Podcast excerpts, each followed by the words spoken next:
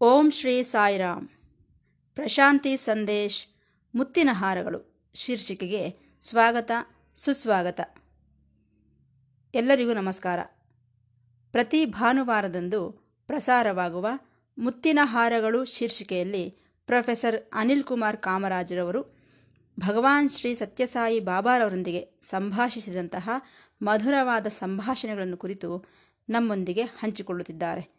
ನಾವೆಲ್ಲರೂ ಈ ಮಧುರವಾದ ಸಂಭಾಷಣೆಗಳನ್ನು ಕೇಳಿ ಆನಂದಿಸಿ ಭಗವಾನ್ ಬಾಬಾರವರ ದಿವ್ಯ ಅನುಗ್ರಹಕ್ಕೆ ಪಾತ್ರರಾಗೋಣ.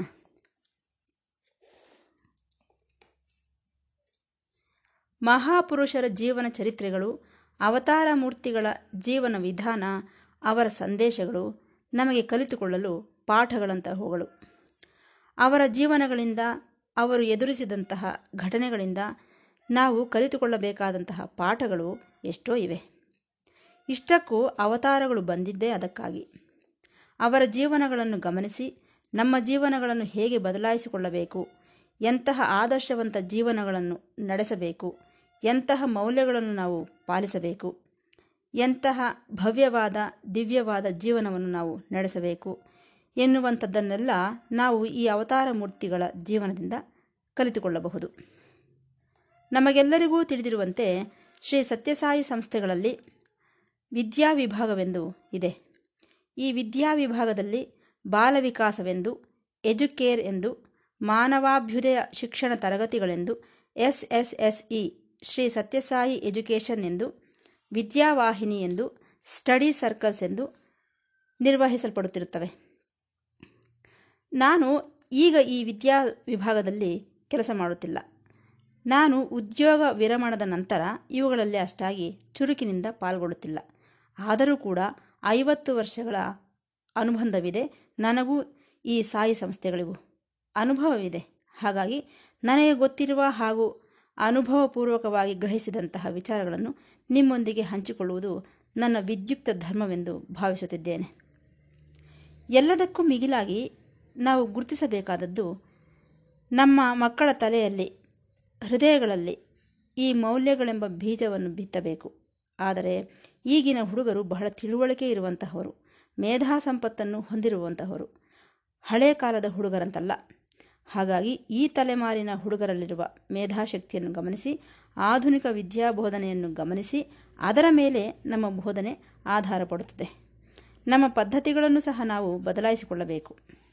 ಅಷ್ಟೇ ಅಲ್ಲ, ಪ್ರಪಂಚದಾದ್ಯಂತ ನಮ್ಮಂತಹ ಸಂಸ್ಥೆಗಳು ಎಷ್ಟೋ ಇವೆ. ಅವರೂ ಸಹ ವಿದ್ಯಾ ಕಾರ್ಯಕ್ರಮಗಳನ್ನು ಕೈಗೊಂಡಿದ್ದಾರೆ. ಹಾಗಾಗಿ ನಾವು ಯಾವ ವಿಚಾರದಲ್ಲೂ ರಾಜಿಯಾಗದೆ ನಮ್ಮ ಅವತಾರ ಮೂರ್ತಿಯ ಸ್ಥಾಯಿಯಲ್ಲಿ ಈ ಕಾರ್ಯಕ್ರಮಗಳನ್ನು ಕೈಗೊಳ್ಳಬೇಕಾಗಿದೆ. ಈ ಸ್ವಲ್ಪ ಸಮಯದಲ್ಲಿ ಪೂರ್ತಿ ವಿವರಗಳನ್ನು ಕೂಲಂಕುಷವಾಗಿ ವಿವರಿಸಲು ಸಾಧ್ಯವಾಗುವುದಿಲ್ಲ. ಹಾಗಾಗಿ ನಾನು ಸೂತ್ರಪ್ರಾಯವಾಗಿ ತಿಳಿಯಪಡಿಸುತ್ತೇನೆ. ಅವುಗಳನ್ನು ಗ್ರಹಿಸಿದ ಕಾರ್ಯಕರ್ತರಾಗಲಿ, ಭಕ್ತರಾಗಲಿ, ತಂದೆ ತಾಯಿಗಳಾಗಲಿ ಅವುಗಳನ್ನು ವಿಶದೀಕರಿಸಿ ವಿಚಾರವನ್ನು ಇನ್ನೂ ಪರಿಶೀಲಿಸಿ, ಈ ವಿಚಾರಗಳಿಗೆ ಸೇರಿಸಿ ನಿಮ್ಮ ಮಕ್ಕಳಿಗೆ ಹೇಳುತ್ತೀರೆಂದು, ಇತರರಿಗೂ ನಾವು ಹೇಳುವ ಅವಶ್ಯಕತೆ ಇದೆ ಎಂದು ತಮಗೆ ತಿಳಿಯಪಡಿಸುತ್ತಿದ್ದೇನೆ. ಈ ದಿನ ಕೆಲವು ವಿಚಾರಗಳನ್ನು ನಿಮ್ಮ ಮುಂದೆ ಇಡುತ್ತೇನೆ. ಭಗವಾನರು ಒಂದು ಸಾರಿ ಹಿಲ್ ವ್ಯೂ ಸ್ಟೇಡಿಯಂನಲ್ಲಿ ಉಪನ್ಯಾಸ ನೀಡುತ್ತಾ, ಮಾಂಸಾಹಾರವನ್ನು ತ್ಯಜಿಸಿ ಎಂದು ಹೇಳಿದರು. ಯಾರೂ ಸಹ ಮಾಂಸಾಹಾರವನ್ನು ತಿನ್ನಬಾರದು.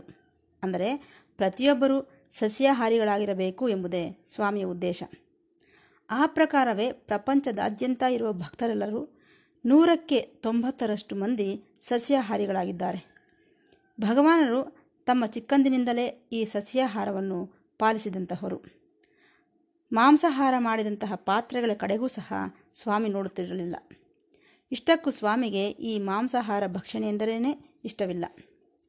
ತಮ್ಮ ಮನೆಯಲ್ಲೇನಾದರೂ ಮಾಂಸಾಹಾರ ಮಾಡಿದರೆ ಆ ಮನೆಯಿಂದ ಹೊರಬಂದು ತನ್ನ ತಾತನವರಾದ ಕೊಂಡಮರಾಜುವಿನ ಮನೆಗೆ ಬಂದು ಸಸ್ಯಾಹಾರ ಊಟವನ್ನು ಮಾಡುತ್ತಿದ್ದರು. ಆ ತಾತ ಅಜ್ಜಿಯವರಿಗೂ ಸಹ ಮೊಮ್ಮಗನಾದ ಸತ್ಯನಿಗೆ ಊಟ ಮಾಡಿಸುವುದು ಅವರ ಜೊತೆ ಕುಳಿತು ಊಟ ಮಾಡುವುದೆಂದರೆ ಎಷ್ಟೋ ಇಷ್ಟ.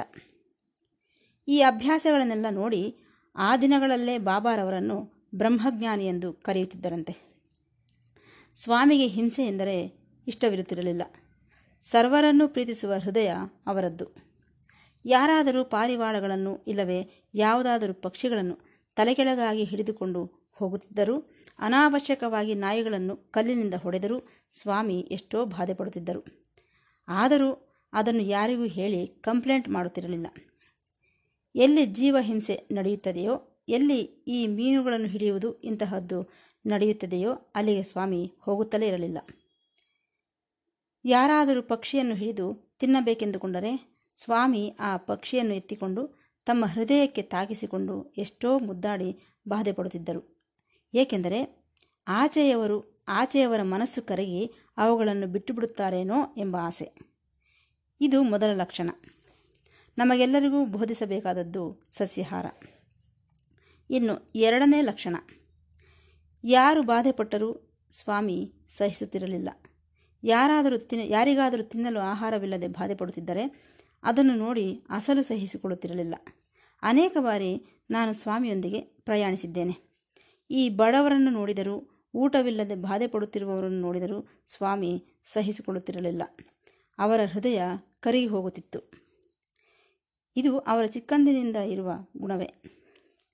ಮನೆಯ ಹತ್ತಿರ ಯಾರಾದರೂ ಭಿಕ್ಷುಕರು ಬಂದು ಭವತಿ ಭಿಕ್ಷಾಂದೇಹಿ ಎಂದು ಆರ್ತನಾದ ಮಾಡುತ್ತಿದ್ದರೆ, ಆಟವಾಡುತ್ತಿದ್ದ ಸ್ವಾಮಿ ಆಟವನ್ನು ಅಲ್ಲಿಗೇ ನಿಲ್ಲಿಸಿ ಮನೆಗೆ ಓಡಿ ಬಂದು ತನ್ನ ಸಹೋದರಿಯರಿಗೆ ಕೇಳುತ್ತಿದ್ದರು. ಪಾಪ, ಭಿಕ್ಷುಕನು ಬಂದಿದ್ದಾನೆ, ಅವನಿಗೆ ಸ್ವಲ್ಪ ಅನ್ನವನ್ನು ಕೊಡಿ ಎಂದು ನಿವೇದಿಸುತ್ತಿದ್ದರು. ಒಂದು ವೇಳೆ ಅವರು ಕೊಡಲು ನಿರಾಕರಿಸಿದರೆ ತಾನು ತಿನ್ನಬೇಕಾದ ಆಹಾರವನ್ನು ಆ ಭಿಕ್ಷುಕರಿಗೆ ಕೊಟ್ಟು ಬಿಡುತ್ತಿದ್ದರು ಸ್ವಾಮಿ. ಒಂದೊಂದು ಸಾರಿ ತಾಯಿಯಾದ ಈಶ್ವರಮ್ಮನವರು, ಸ್ವಾಮಿ, ಈ ರೀತಿ ಮಾಡುವುದನ್ನು ನೋಡಿ, ನೋಡು ಸತ್ಯ. ಈ ರೀತಿ ನೀನು ಮನೆಯಲ್ಲಿರುವ ಆಹಾರವನ್ನು ದವಸ ಧಾನ್ಯಗಳನ್ನು ಬಂದವರಿಗೆಲ್ಲ ಹಂಚುತ್ತಿದ್ದರೆ ನೀನು ಉಪವಾಸ ಇರಬೇಕಾಗುತ್ತದೆ ಎನ್ನುತ್ತಿದ್ದರು ಆಕೆ. ಆದರೂ ಸರಿ ಸ್ವಾಮಿ, ಹಂಚುವುದನ್ನು ಬಿಡುತ್ತಿರಲಿಲ್ಲ.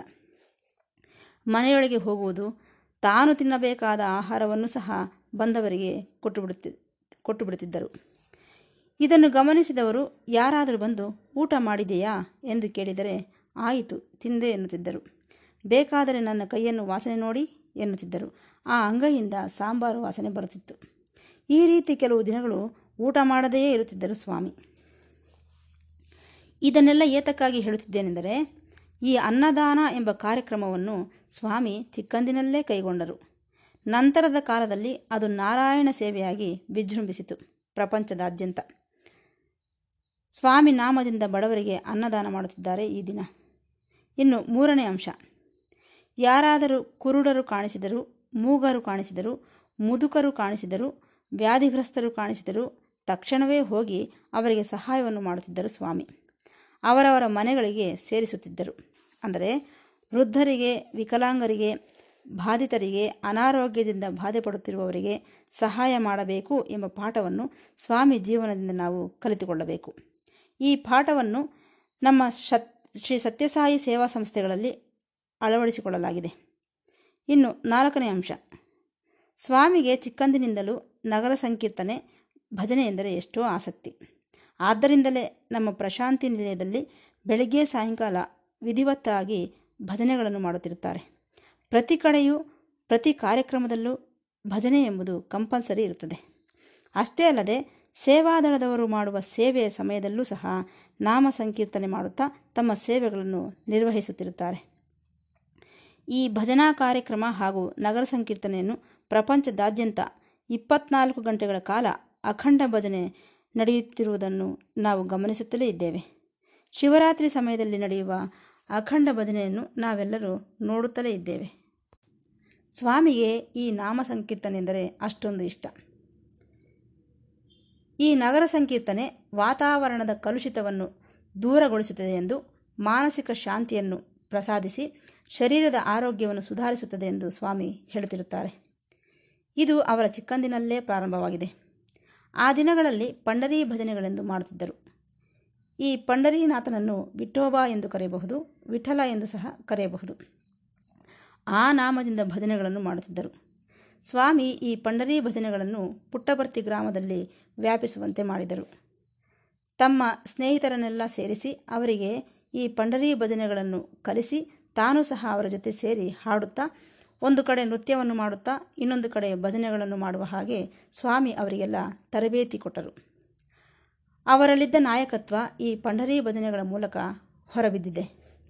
ಅಲ್ಲದೆ ಸ್ವಾಮಿಗೆ ನಗರ ಸಂಕೀರ್ತನೆಯ ಮೇಲಿದ್ದ ಅವ್ಯಾಜ ಪ್ರೇಮವೂ ಸಹ ನಮಗೆ ಸ್ಪಷ್ಟವಾಗಿ ತಿಳಿಯುತ್ತದೆ.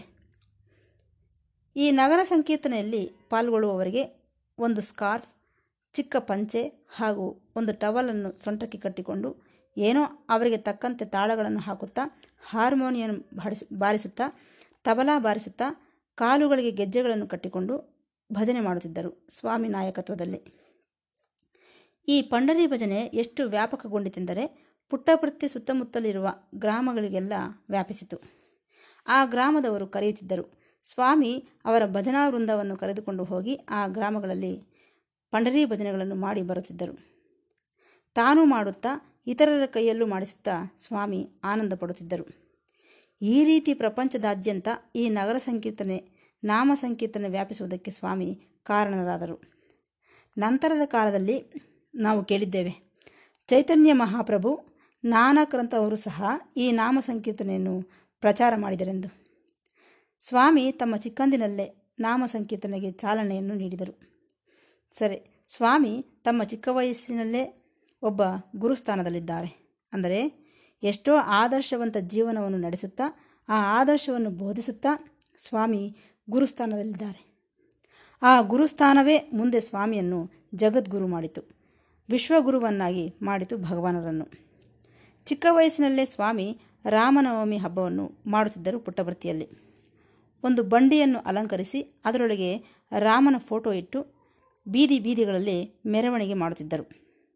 ಒಂದು ದಿನ ಸ್ವಾಮಿ ಮನೆಯಲ್ಲಿ ಕಾಣಿಸಲಿಲ್ಲ. ಆಗ ಮನೆಯವರೆಲ್ಲರೂ ಸೇರಿ ಹುಡುಕಿದರೆ ಸ್ವಾಮಿಯೇನೋ ಅಲಂಕರಿಸಿಕೊಂಡು ರಾಮನ ಫೋಟೋದ ಪಕ್ಕದಲ್ಲಿ ಟಿವಿಯಿಂದ ಕುಳಿತುಕೊಂಡಿರುವಂತೆ ಎಲ್ಲರೂ ಗಮನಿಸಿದರು.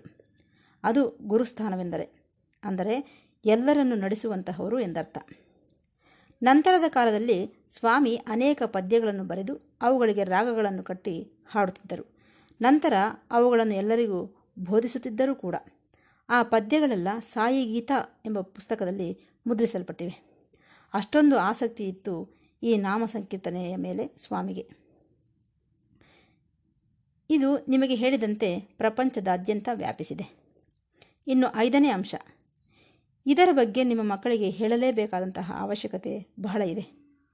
ಈ ರೀತಿ ಕೆಲವು ಸಿದ್ಧಾಂತ ರೂಪದಲ್ಲಿ ನಾನು ಬಹಳ ಸ್ಥೂಲವಾಗಿ ತಿಳಿಸಿಕೊಡುತ್ತೇನೆ. ನೀವು ಅವುಗಳನ್ನು ಪರಿಶೀಲಿಸಿ ಇನ್ನೂ ಹೆಚ್ಚು ವಿಚಾರಗಳನ್ನು ಸಂಗ್ರಹಿಸಿ ಇತರರೊಂದಿಗೆ ಹಂಚಿಕೊಡುತ್ತೀರಿ ಎಂದು ಭಾವಿಸುತ್ತಾ ಈ ಭಾಗವನ್ನು ಮುಕ್ತಾಯಗೊಳಿಸುತ್ತಿದ್ದೇನೆ. ಮತ್ತೆ ಭೇಟಿಯಾಗೋಣ. ಸಾಯಿರಾಮ್